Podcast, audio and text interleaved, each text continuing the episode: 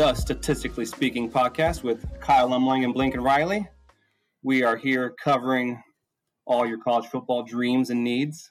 Uh, this is our our official first uh, podcast of the college football season, which starts in what five days? Anyone five know? days. Five days. Oh yeah. Five days. Well, it was touch and go there for Oklahoma fans for a while. So yeah, I saw you today on Twitter, days, kind of freaking days. out. I saw you freaking out, saying, "Oh no." Yeah, I was uh, was twiddling my thumbs there, tapping my feet. it was it was uh, it was a high high high stress moment there. Yeah, I, I can't imagine waiting so, two hundred something days just for your game to be canceled. Hmm. Yeah, okay, well, um, do you want to introduce our guest this week, Blinken? Yeah, this uh, this week we have a guest. We have guest Kelly Ford is joining us. Kelly, hey, hey, hey, everyone! Glad to be here. Thanks for having me. Yeah, you might know him on Twitter for his K Ford ratings. Um, he has his own uh, college football power ratings and resume rankings. Um, I, I I've been following him for a while, and he does some good work, good graphics. Um, he has a really nice website. If you've ever been to it, it's kfordratings.com. He updates his ratings every week after the results of the games. Um, we'll go into how he comes up with these ratings a little bit later. Uh, but first, let's talk week one football lineup. Um, we got some good matchups. We got five ranked on ranked uh, games. It's the biggest opening weekend slate I've seen in a while, and the anticipation has just been driving me crazy. Um, what are y'all's uh, games you're looking forward to? So I think it goes without saying, like the Georgia Clemson game. Like yeah. I think that's a huge one. Mm-hmm. um, well, well, one, you've got some kind of new faces, some unknowns. Um, you've got JT Daniels kind of coming in as kind of the guy, um, which you know he didn't play till late in the season last year. But you've also got you know new face at quarterback at Clemson. You've got you know some kind of intriguing statistical matchups there with you know I, I don't know Clemson was uh, I think 11th in rushing yards per game in the ACC last Ooh. year. Yikes. Um, which sounds unbelievable, but it does. Um, but and then you couple that with you know Georgia, if they are anything like they were last year, they mm-hmm. led the nation in uh, run stopping. So I think that is going to be a something I'm going to watch at least. Um, yeah, during that sure. game. Um, yeah, yeah. I think, I think you guys hit the nail on the head there. Um, I mean, I, I ran a quick thing before this. I see 84 games in week one. We got 46 are FBS versus FBS. 20 have a projected spread of less than a touchdown, according to my numbers. Um, so lots of really close games. And then there are 10 games with an average K Ford rating, which is Kyle, you said at the top, we're going to get into a little bit more what that means. 10 of those games have an average K Ford rating of greater than 75. And uh, you guys will be pleased to know that includes both Louisiana at Texas and now Tulane at Oklahoma with the flipping of that game as well. Um, and then there are five games that have both an average K Ford rating greater than 75 and a projected spread less than a touchdown. And Georgia Clemson, obviously, the one yeah. right at the top of the list. So um, nice. I'll be curious to see. Um, this just it, it, looks like a game. It feels like a game that it's all set up for Georgia this year, and uh, it's just JT Daniels just going to have to ball out. I mean, both teams right. match up really well. Um, looking at my numbers, there's very few weak points on either team. Um, I just think JT Daniels is going to have to go out and win the game. If Clemson gets by Georgia here in this week, I mean, they're cruising. This is the only game that I have mm-hmm. all season for Clemson where the projected spread is less than 19 points. So if they get if they get through Georgia, I just think they're cakewalking all the way. So um, just from a neutral perspective, kind of hoping Georgia can stand up, make it a good game, and maybe give us something to keep an eye on Clemson for the rest of the year. Yeah, um, I, I think if if Clemson wins, like you said, it'll be it'll be a cakewalk for them, like like it always is. They, they usually don't have this kind of um, heavy hitting game until like the very end.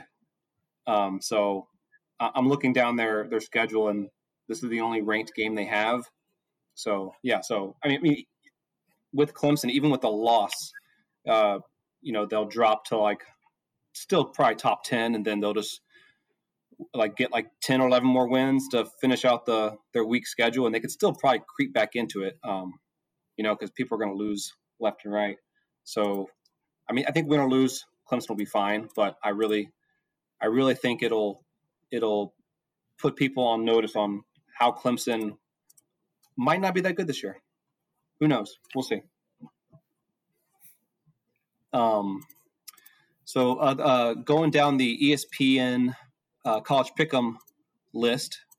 Georgia and Clemson is on that. Um, we're going to do this thing uh, week in and week out, where me and Blinken uh, and I, our guests, if we have one that week, uh, we'll pick our our choice on who's who, who we think is going to win um, straight up in each of these games. So if y'all want to get into that, who do y'all have for Georgia Clemson? Yeah, I got I got Clemson, and I um, I know we're picking straight up, so give me Clemson. Yeah. I've got them by about six and a half, which is a little bit more than Vegas does right now. So I think they're going to cover as well. Yeah, I've got Clemson as well. Um, I think there's a few things, you know, just from like a, a betting, you know, standpoint. I mean, the game's in Charlotte, so I think that's going to be a, a kind of a big thing for you know those home crowds, the the the Southern football uh, fan bases. Uh, but I think that um, I'm going to pr- try to pronounce his name. Uh, Uiagalelei. Is that right? Anybody? It's close enough for me.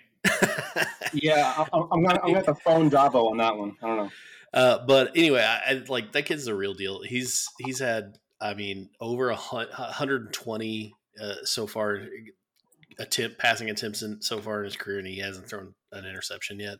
I mean, he's I think I think that guy's more than capable of taking over the Clemson offense, and um, I, I just have I, I think Clemson pulls away on this one, and you know, with all the hype that Georgia's getting so far uh, before the season starts, it's yeah. I think it's just going to come crashing down real early for him. Yeah. yeah um, Oh, go ahead, Kyle. No, you, are good. Go.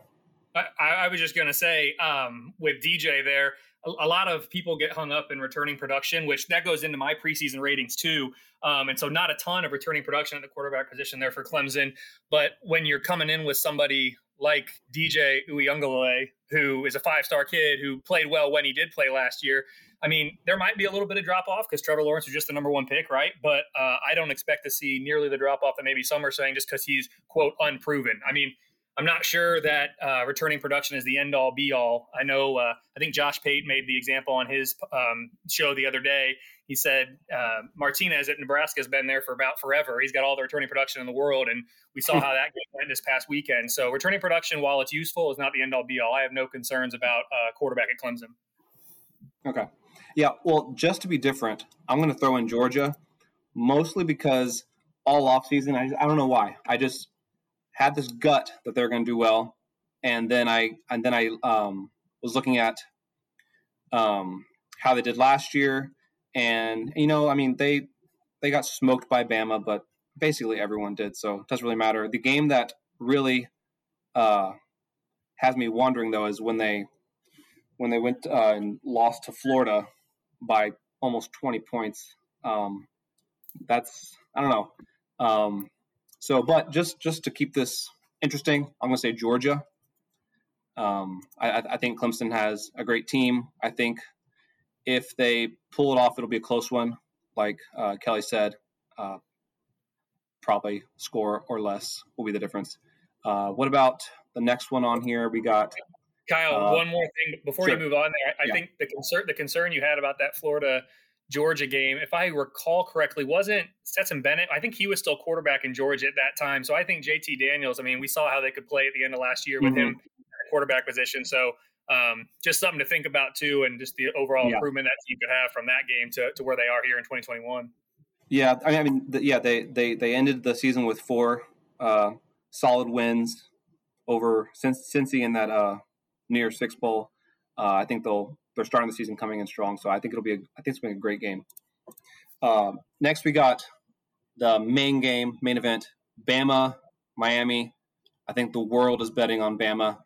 Is there any way Miami can pull this off? What do y'all think?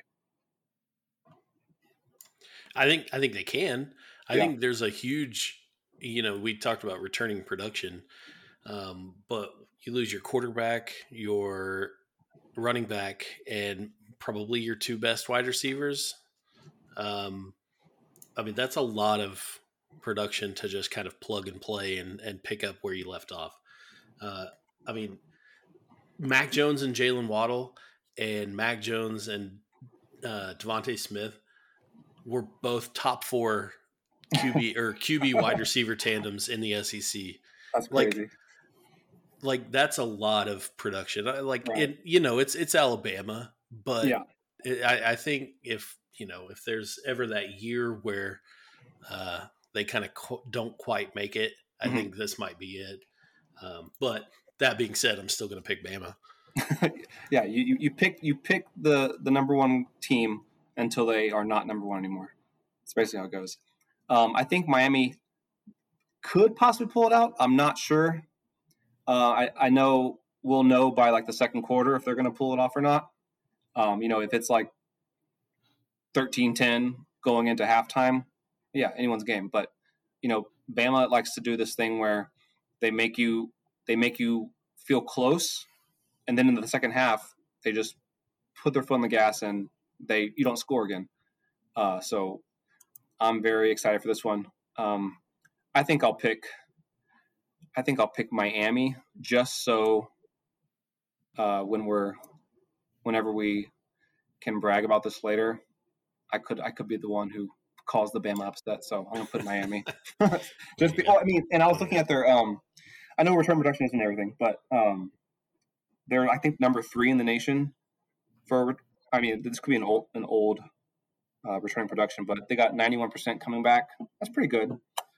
Uh, King could he didn't have a that still over season last year. I think he's going to be much better this year. I know I know Bama is like five deep in every position, so I think you know they lose a five star to the draft. They got many more to just plug and play with. So I, I think they'll be okay, but maybe maybe the team playing first week can take advantage of that the most. So if anyone's going to do it, I think Miami does have the better chance. You know, because they might get better throughout the season once everyone gets more experience. So I think if any, anytime it's going to happen, it might be week one. So I'll go with Miami. What about you, Kelly? Yeah, I'm gonna, I'm gonna have to. I, I hear all your points. Uh, I take. I, I've got Miami. I'm I'm actually Kyle. I'm higher on Miami than the AP poll, and it's significant. I mean, I oh, think nice. the, AP's got, him like 14. I've got mm-hmm. him at eight. Like I think Ooh. I think Miami's a really good team. I mm-hmm. think they're fantastic. You mentioned some of the returning production. It is 90 plus percent. D'Eriq King, all these things. It's great.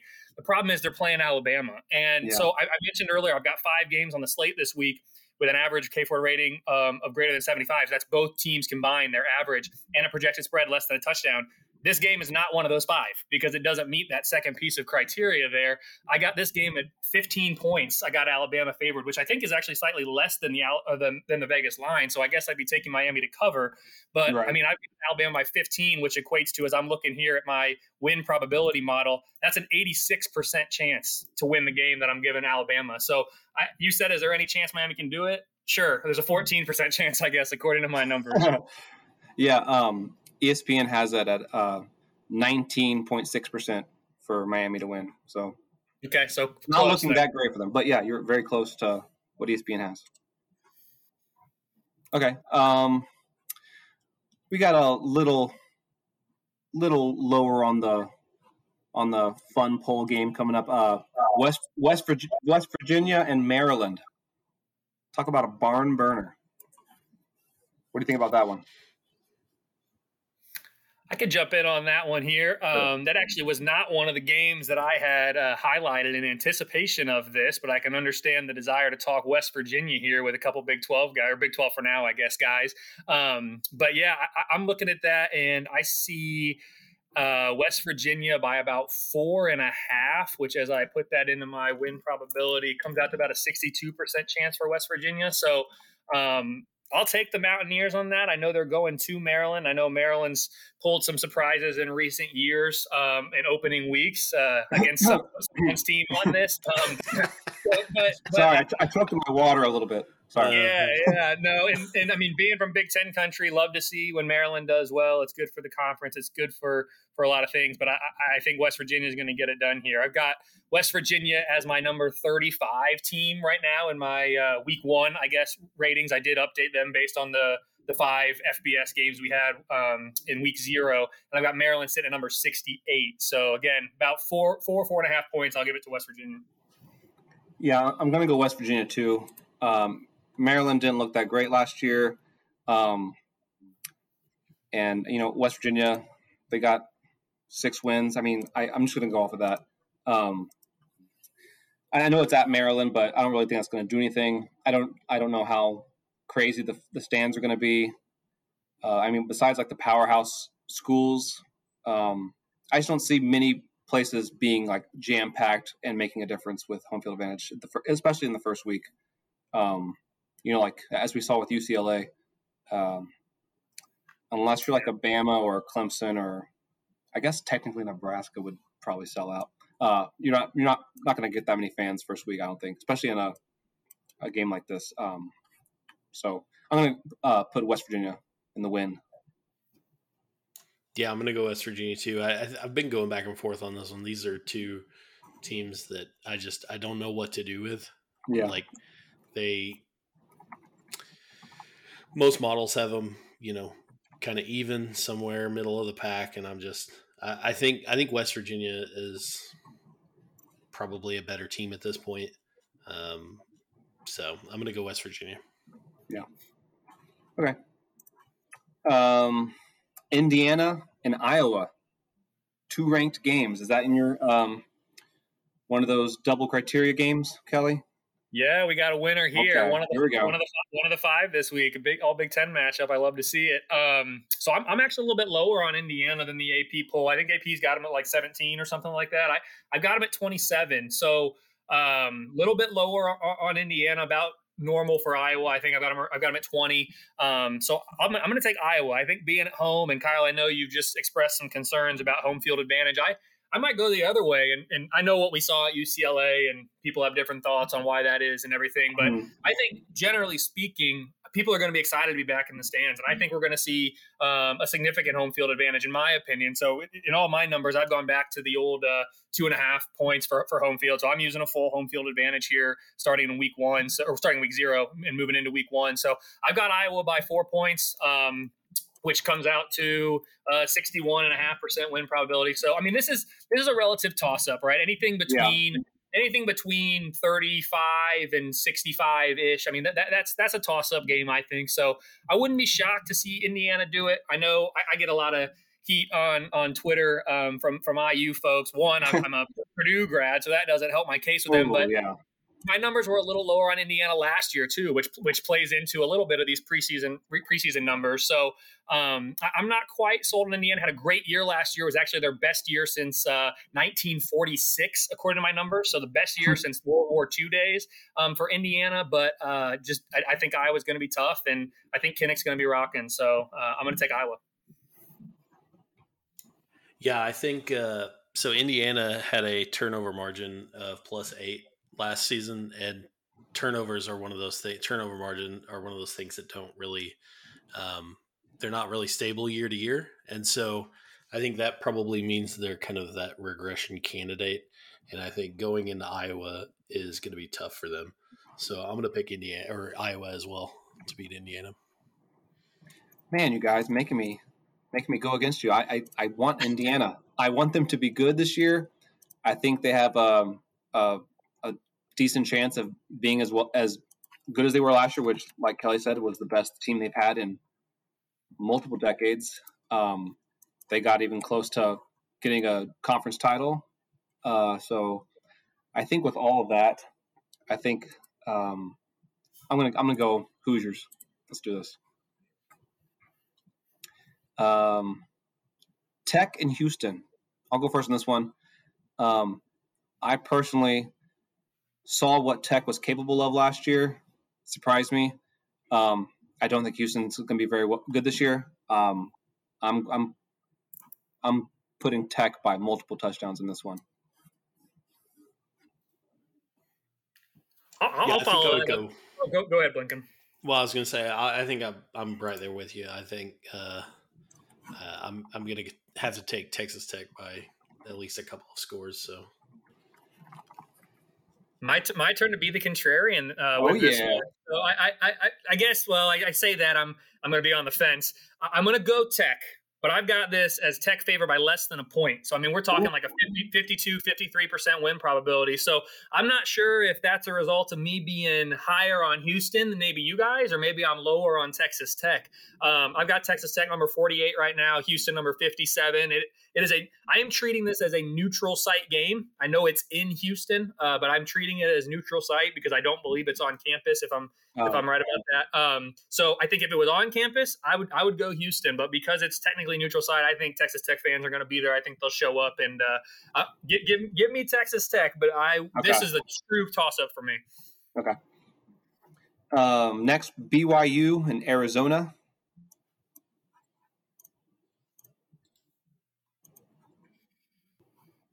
Um, BYU had a pretty good season last year. Arizona, I don't think won a game. This should be a this should be a, a landslide. BYU by a landslide, um, in my opinion. What do y'all say? Uh, yeah, I'm gonna go BYU. I, I mean, ten. Yeah, probably. I mean, uh, you know, all joking. I'm, I'm only halfway joking here when I say BYU is maybe uh, having an audition year for, uh, for inclusion into a certain conference. Yeah. So uh, uh, I think, I, I, and I just think BYU is better. Arizona's, um, like you said, They've had a rough go lately, so yeah, I'll, I'll take BYU. Yeah, I, I, got nothing to add here. I got BYU in the top 35. I got Arizona sub 100 to start the year here. I mean, yeah. they're one of the the worst Power Five teams for me coming into this year. So I got BYU by about 16, comes out to like a 87% win probability. I, I think BYU rolls. Okay. Um, we got uh, Penn State and Wisconsin. I'm going to guess that's another one of those um, one of those K Ford matchups. You're, you're on the money, Kyle. I, I, put that as the number two matchup of the week in terms of having both those components in place. So another all Big Ten affair. You guys are going to start thinking I'm biased. I promise I'm not. It's just the Big Ten with their scheduling approach. I mean, I, I, respect it. I like it right out of the gate. You're seeing some real games, quality games, games that count in the conference standings. I I think it's refreshing. I think it's awesome. So um, these are two top 16 teams. you can me. thank the alliance for that one, Kelly.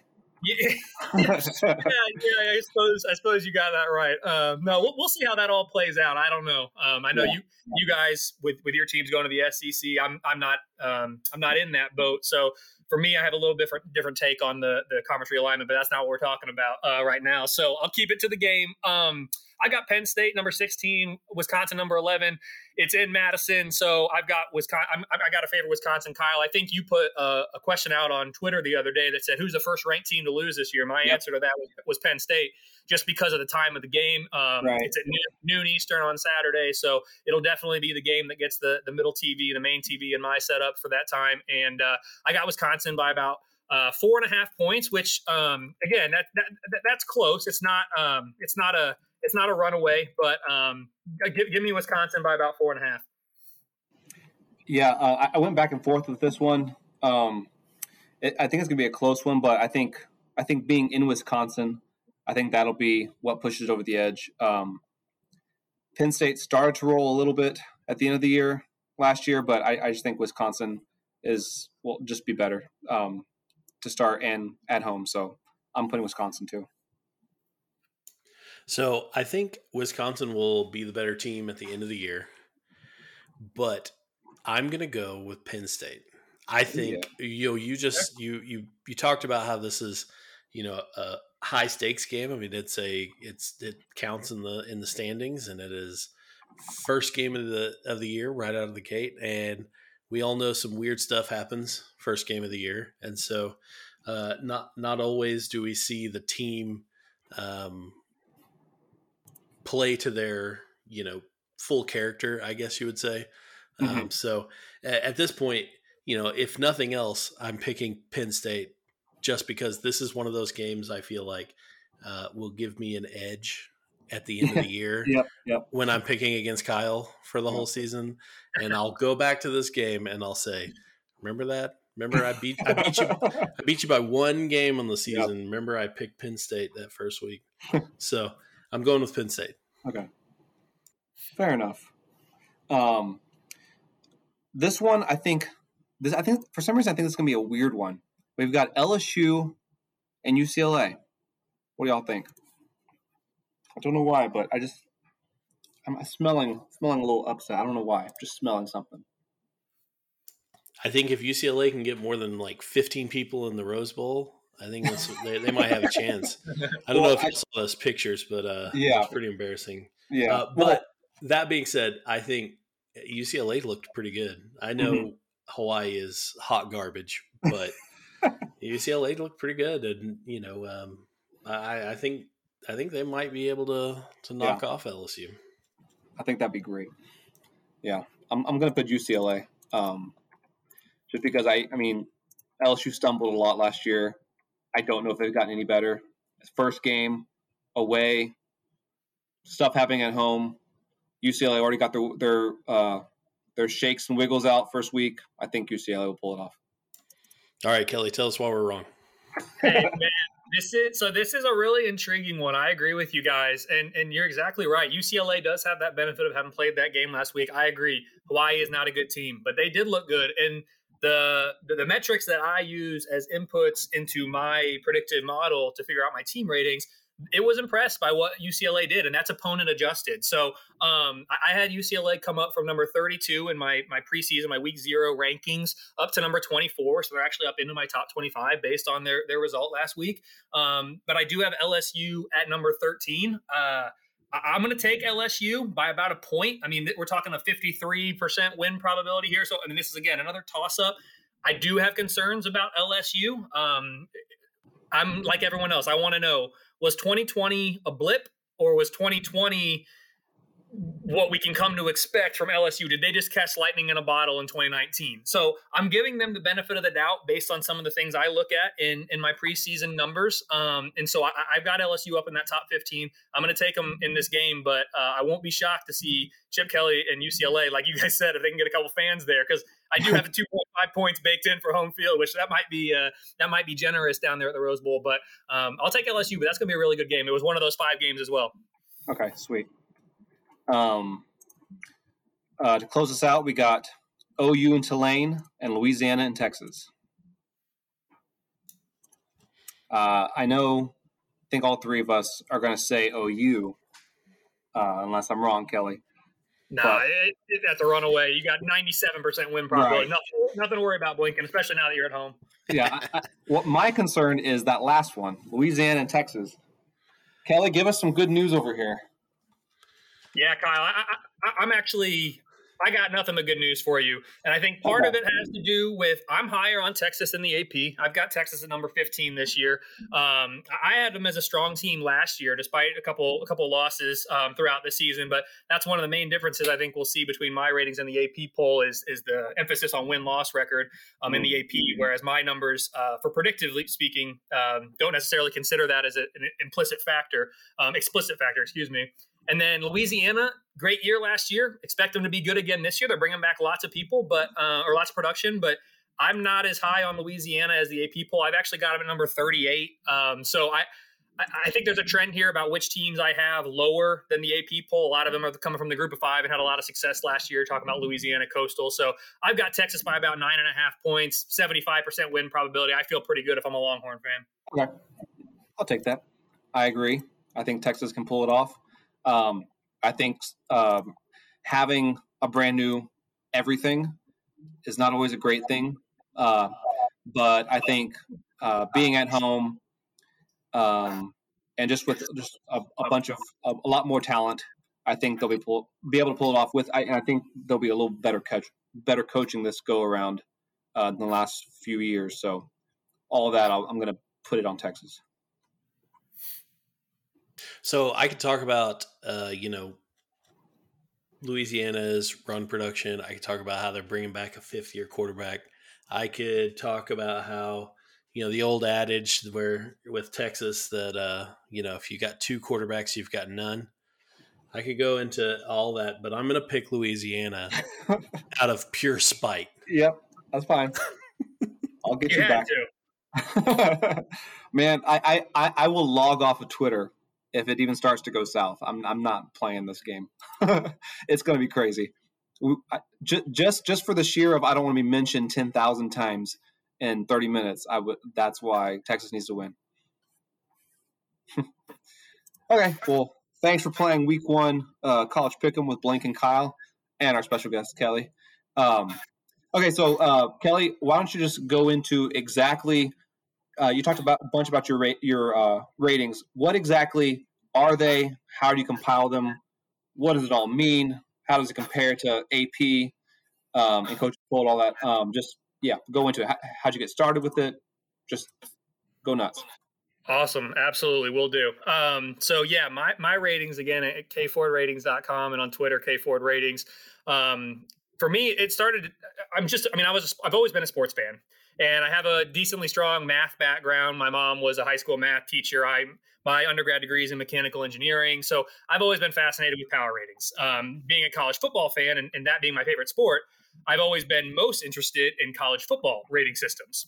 And in my opinion, any story about college football ratings has to start with Bill Connelly's SP Plus and Brian Fremeau's FEI. Um, I mean, people call them the, the godfathers of college football uh, analytics, and, and I honestly couldn't agree more. So I remember when I was in high school, that's when I first became familiar with the FP or the, sorry, the F plus rating system, um, which is a combination of kind of Bill and Brian's numbers. Uh, and, and I was hooked. I mean, from that point on, I really relied on those numbers when talking about college football just amongst my friends. I mean, like what we just did in that last segment, it's all about my numbers. It's all about what do the numbers say? How does that translate to a win expectancy? I mean, what goes into those numbers is what I can get into here now too. But at the end of the day, it's all about what do the numbers say from me. I, I got to take my personal biases out of it and just look objectively. What do the numbers say? So um, there were times though, as I was talking with my friends, when my opinion of a team or, or what I thought of a team as I watched them didn't necessarily jive with the numbers I was seeing on FP plus. And I started to wonder, well, is that just my biases that I, I just talked about, or do I maybe think about this or see something different than than Brian or Bill are, are seeing, which I should never uh, assume to have thought. I mean, those, those guys know what they're doing; they're the best at it. Um, but it got me curious, I guess, is what really happened. And so as I got older, that kind of made me more and more curious. So with some encouragement from my friends, then I just decided to kind of give it a go myself and jump into this space, create my own rating system. I think it also helps that just the nature of college football tends to uh, generate more debate about rankings, really, than any other sport, at least in my opinion. So, even though the market is pretty saturated, as I found out when I started getting into the space myself, I mean, there are hundreds and hundreds of computer models out there and people's different various ratings, rankings, polls, all these different things. So the market's really saturated. But with all the debate, I was like, well, there's always room for, for one more. So um, just decided I'm going to pop in and, and, do it. So what goes into my ratings? I have two different sets. I have my K Ford ratings, which are my predictive power ratings, scaled from zero to 100, with 50 representing the FBS average. And those are the ratings that I was just referencing um, or used to reference as we were talking about making our picks and who do we expect to win games. And then my second set of ratings is my most deserving rankings, um, which are results oriented or resume based. So they're looking backwards at what a team has accomplished. They describe how a team has performed against its schedule relative to how the average top 25 team would be expected to perform against that same schedule. So it's basically how well have you done and how well would the average top 25 team be expected to do against that schedule? And it kind of it's a way of normalizing and, and, and, adjusting for strength of schedule. So that most deserving ranking has only two inputs the win-loss record and a scoring margin. And then I also, at the end of the year, to be transparent, I reluctantly add an arbitrary bump um, for conference championships for no other reason than I know the committee um, values that as a tiebreaker if teams are close or whatever, and just yeah. It's a way that we as humans have inflated um, the importance of one game. But as a college football fan, I do think co- conference championships are important. So I put that in there because I do. Um, not that I'm trying to align my most deserving with the college football playoff selection committee rankings, but I do see quite a bit of correlation with those.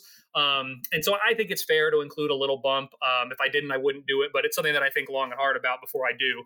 Um, but then for, for my most deserving rankings, they use my predictive K Ford ratings as the engine. So to get back to those and the ones that really started this whole thing for me, I didn't reinvent the wheel when it came to predictive analytics for college football. I mean, I, I mentioned my affinity for Bill Connelly and Brian Fremeau. Um, th- there's a reason they're so revered. Um, it's because they know what they're doing. So I familiarize myself as much as possible with all the publicly available information about their ratings. And as a result of all that research and just reading up and, and trying to figure out exactly how it is they do what they do, I would guess that my model's core um, is likely pretty similar to theirs in terms of the inputs. It's not going to be exact, but I think I've been able to to gather kind of the things that they've found through research and through um, um, back testing things to be predictive. So I've in, I've incorporated those, um, and so I've adopted probably a slightly different weighting system to those um, inputs. But I do use the five factors. I do use uh, per play and per drive stats. Um, I also incorporate things like expected points added. So I know uh, Kyle Blinken, you guys know Parker Fleming, um, Stats of War on Twitter. He has an awesome website, uh, collegefootballgraphs.com. It's got lots of great EPA data on there. Um, collegefootballdata.com is another really helpful resource with lots of useful info that that I like to frequent. So every single week during the season, I scrape all that data that I need, along with a few other um, proprietary inputs, uh, which I found to have strong predictive power, and I use those as my model's inputs. Um, and then my model outputs a rating for each FBS team.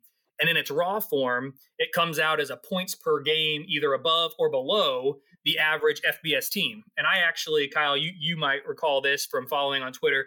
Um, I use that for handicapping purposes the past couple of, of college football seasons. And in 2019, I mean, I had some ridiculous success. It, it, was something like the end of the year was like 68% against the spread in my best bets, um, which is just, I mean, that's unheard of. It's not sustainable. Yeah. I, I, get all that, but man, it was fun to ride. Um, and, and that's really kind of what helped me gain some, some traction on Twitter with some different followers, people that got into that along with helping my friends just promoting and all that. But those best bets were games in which my projected line was three or more points um, different than the Vegas spread. And so that's, that, that, that's where I found value, I guess you could say, in, in finding the games to to, to, to um, suggest people um, to put money down on. So um, with all the uncertainty that was came with 2020, things didn't go quite as well in the betting sphere, or the handicapping sphere, I should say.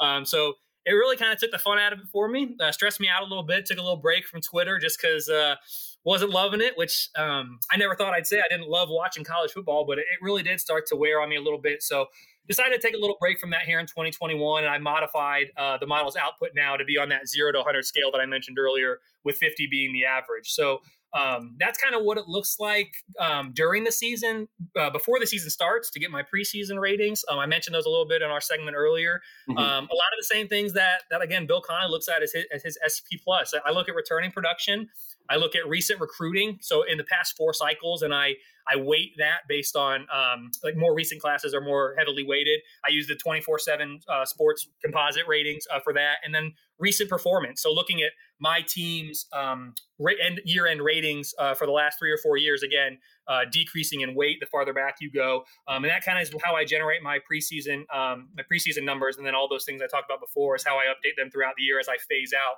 the preseason um, information. And then Kyle, you also asked. Uh, last thing I'll say um, is you asked how does it compare your numbers? How do they compare to the human polls? Yeah. And historically, um, I think the AP and the coaches poll assign more weight to wins and losses, as I mentioned earlier. In the AP, uh, if you win, you go up or you stay where you were if no one above you lost. Typically, I think we're starting to see a little bit more um, voter um, thought go into that now, I feel like these days than we used to. But, um, and if you lost, you went down. For me, it's more about how these teams are playing more so than necessarily the outcome of the game. So, um, if, if, you played well and maybe you were unlucky to lose the game based on some of those um, factors and stats that we look at as the game go- goes on, um, you my numbers don't necessarily punish you. And similarly, if you play poorly and maybe you got lucky to win that game, my numbers aren't necessarily going to reward you for that. So um, yeah. I think that there's the difference in the predictive numbers, and then my most deserving rankings.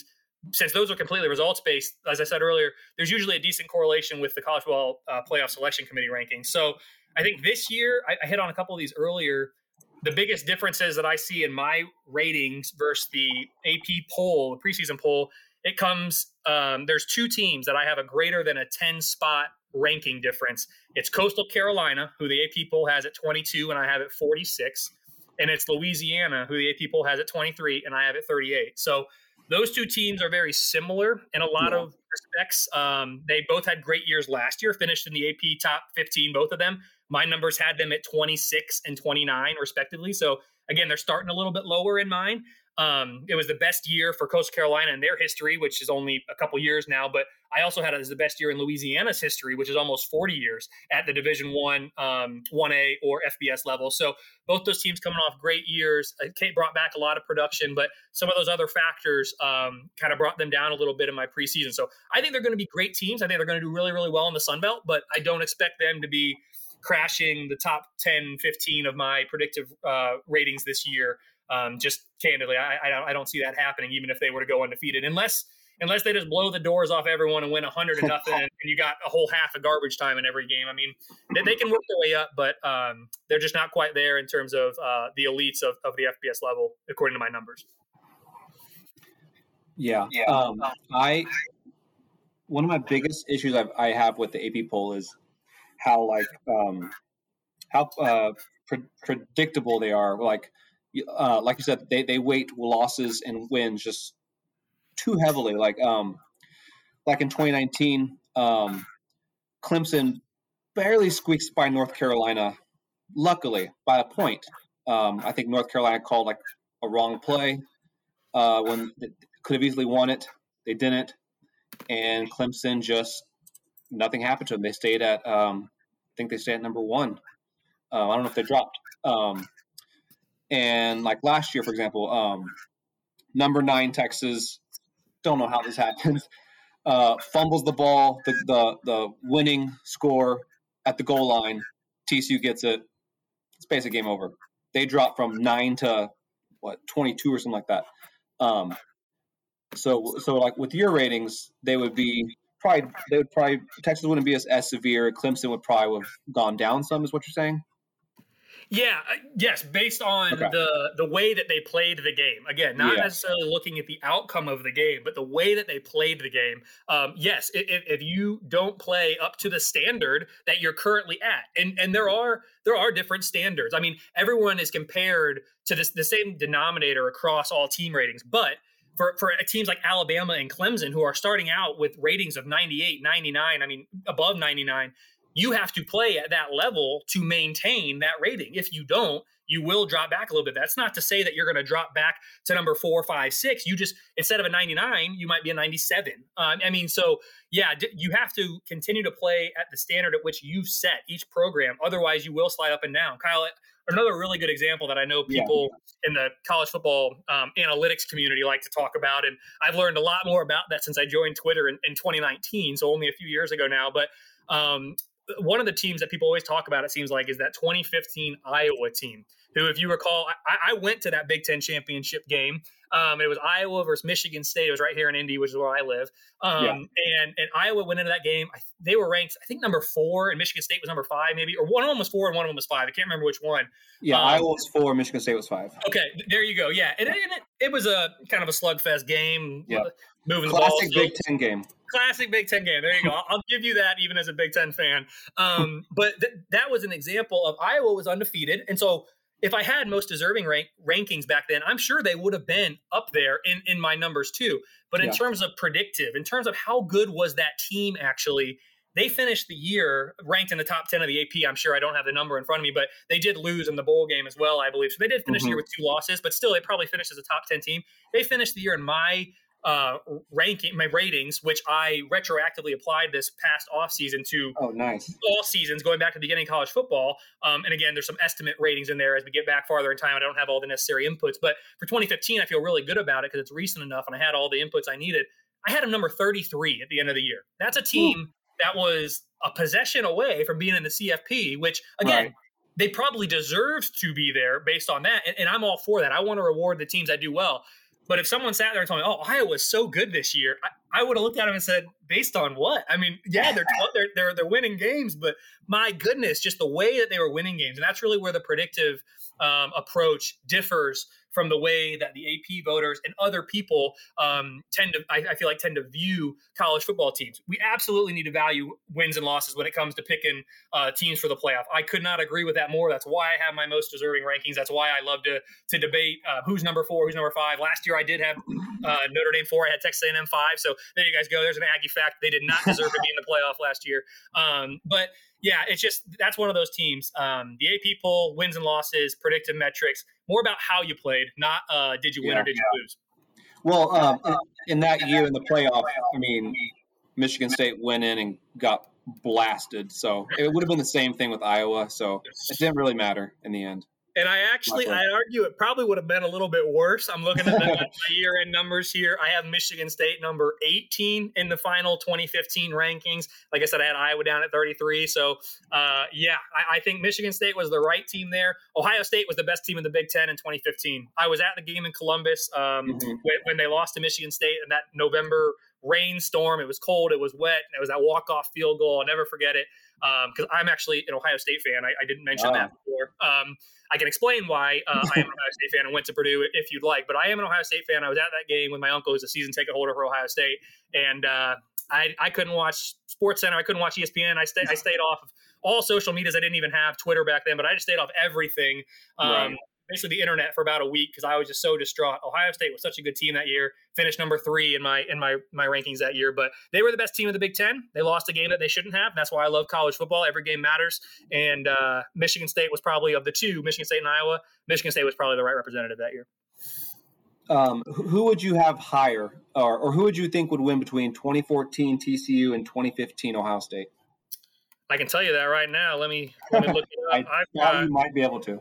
I've got 2015 Ohio State. And again, I've translated all of my predictive ratings for historical purposes to the zero to the 100 scale instead of um, the points per game above or below average. So I've got 2015 Ohio State as the number 315 best college football team of all time with a ranking with a rating of 96.8. So they're 315 all time. Okay. I've got 2014 uh, TCU as the number 179 Ooh. all time, 97, 97.8. So I believe, based on what I just said, if yeah. I remember right, I have TCU winning that game. I knew it. Okay. There, there you go, Parker. Good to know. Good to know. That one's for you, buddy. You know, you know, you need to. You need. To, have you released a um, best college football teams of all time list? If I not, have, you should do that. I have, Kyle. Um, when I first did this, it was before I did the graphics and all that stuff. Uh-huh. Um, you will be pleased to know, um, and I can certainly do that again. You will be pleased to know, Kyle. Yeah. 2005 Texas, my man. Woo. Number number four all time team according Where, to my historical team. Miami. What's that? Where's 2001 Miami? I've got 2001 Miami. Oh yeah, this caused a lot of blowback um, when I when I posted these because people said there's no way you can have it this. always does. Yeah. I've got them number 13 all oh, time. Okay. So they're up there. I also took a lot of heat for 2019 LSU. I had them at number 19 all time. Yeah. So um, I'm looking here for you, uh, Blinken. We've got the highest ranked Oklahoma team ever is 1974 squad uh, 99.6 rating and they're the number 11 team all time in the history of college football a couple spots above 2001 miami Wow. I was going to say it, it, usually comes down to 74 75 whichever whichever was uh, your your flavor as far as as far as arguments within uh, you know OU fan circles. Yeah. Wow, and I will tell you 75 is actually about the sixth or seventh. Let me let me just let me go back up here and let me just give you the Oklahoma um, rundown just to the top couple. 1974 Oklahoma, 1971, 2000. There you go, Bob Stoops. 72, 2008, another Bob Stoops, the best three loss team in the history of college football, according to my number, 2008 Oklahoma, uh, 1986 Oklahoma. And then here you go, 1985 Oklahoma. Oh, no, you said, was it 85 that you said? Uh, 75. 75. 75. So that's the next one. That's 74, 75, yeah. Yep. 75 is the next one, 114 all time. So um, that's where we are. I, I do want to say the number two all t- team all time has to be. I don't have most deserving rankings going back all time. Uh, that would be uh, tremendously time intensive. Maybe that's a future offseason project, but it has to be the most deserving national champion team of all time. Has to be the team that ended up number two in my all time uh, rankings. The 1971 Nebraska Cornhuskers. They played in the same year. They beat the number two team that year, three team that year, and four team that year. Um, and they uh, those teams come in all time ranked 71 Oklahoma number 17, 71 wow. Alabama 71 Alabama number 55 all time, and 71 Colorado number 62 all time. They beat three top 62 all te- all time college football teams all in one season and went wow. on to win the national championship there. Um, I do have them just a couple uh, hundredths of a point behind the all time best team in college football. 2020 Alabama, which I know gives me slack. People take that. They say there's no way they're not even better than 2019 LSU. I'm just telling you, that's what the numbers tell me. Uh, last year's Alabama's team was just off the charts fantastic. Well, we're we're about to get some uh, a big time revenge for that seventy one game. So yeah, go, that's right. Yeah, I, I, do have one question. I mean, this is the kind of OU Texas of analytics folks. Are you an R guy or a Python guy? So I'm going to hit you with something you probably didn't expect. Between the two of those, give me R. Uh, my undergraduate uh, degree in mechanical engineering from Purdue introduced me to some different coding languages. R is the one that I had most experience with and uh, am most comfortable with to this day. However, I will say 98% of all of my college football analysis is run out of Microsoft Excel. Whoa. Fantastic. That is yes, sir. That's okay. Just uh, send me over some spreadsheets, and I'll, I'll be good to go. Uh, I, I, I, can't, Kyle. It, it, I literally I can't send spreadsheets. It crashes my email. They're, the oh, files, the file sizes are too big. Um, my most deserving rankings because of the way that that they're set up. I have to have one for each conference and then one for the independents too. Because if I try to do any more than 15 teams or so yeah. in any one file, it, it, it, crashes my computer. So processing power is a real thing. I, I do Parker has told me this. Others have told me this. I really got to get into the coding. It's gonna. It would make my life a lot easier. It would make um, it a lot less time intensive. But uh, just with the other things going on right now in my life, don't have the time to, to try to figure out how to refamiliarize myself with that. So I do what I need to do in Excel, and it works for me. So um, people, some okay, people yeah. will, some people will stick their nose up at that and say that's not real analysis. And there's, nothing I can say. That's okay. That's your opinion. Um, Excel's not real. I, well, it, yeah, it only started like everything. I, I, I, challenge anyone out there um, to come at me with their own rating system yeah. as well. We can we can have a good debate about it. I'll run mine out of Excel. You run yours out of your your choice, and we'll have my friend P Dog out in Seattle. Um, he can set us any spreadsheet to uh, compare rating systems. We'll see who does better against the spread. Oh, is P, is P Dog uh, Andrew?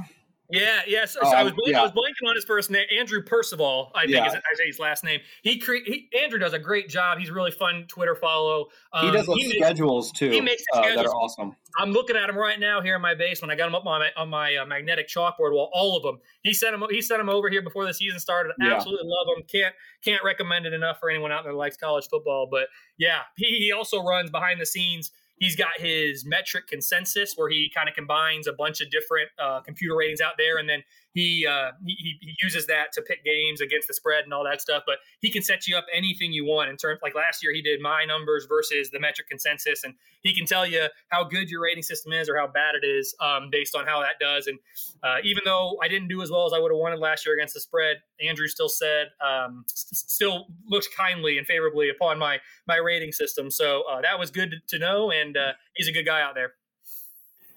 Yeah, awesome. Um, uh, I'm very interested in that um, all time list.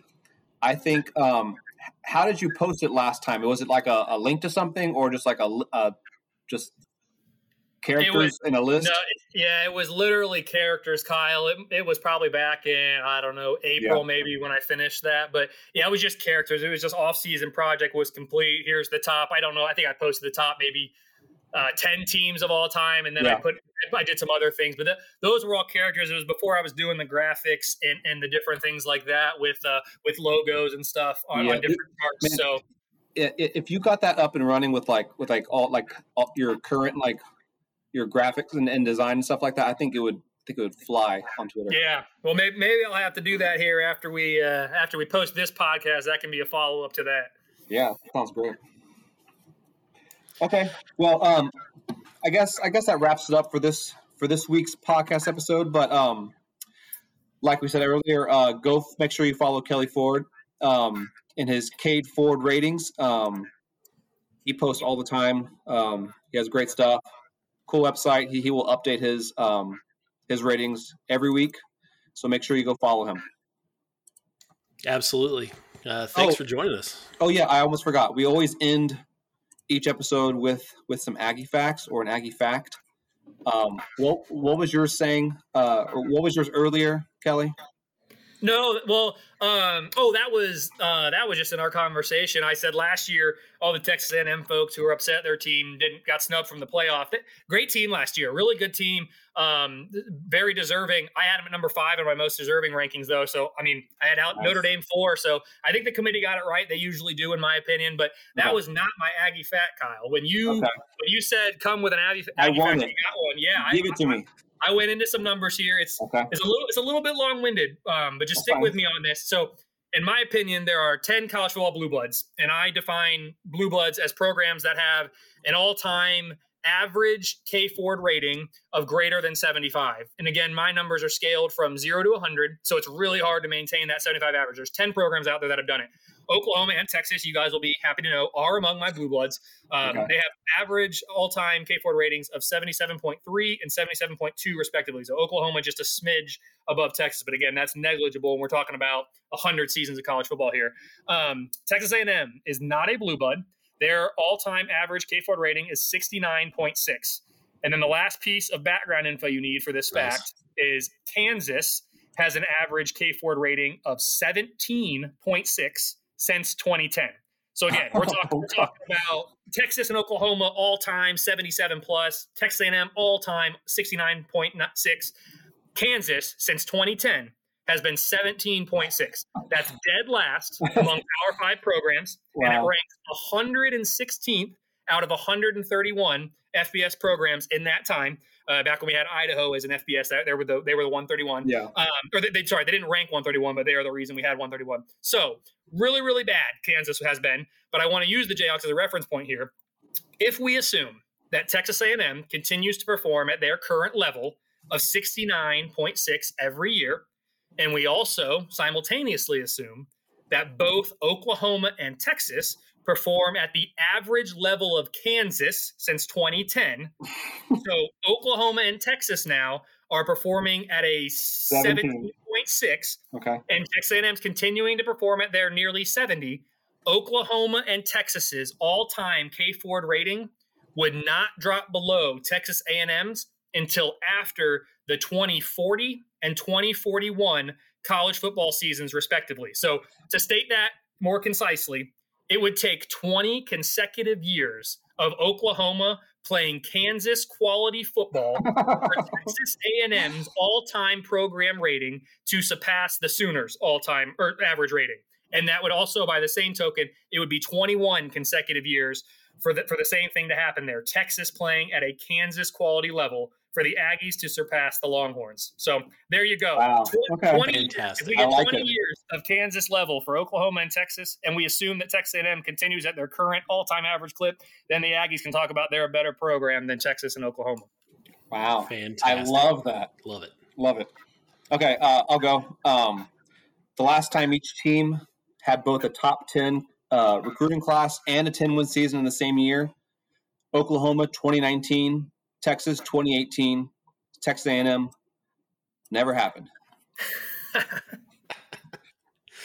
they just can't pull it together over there. wins over Alabama in the last 50 years. Oklahoma 3, Texas 2, A&M 1. Oof.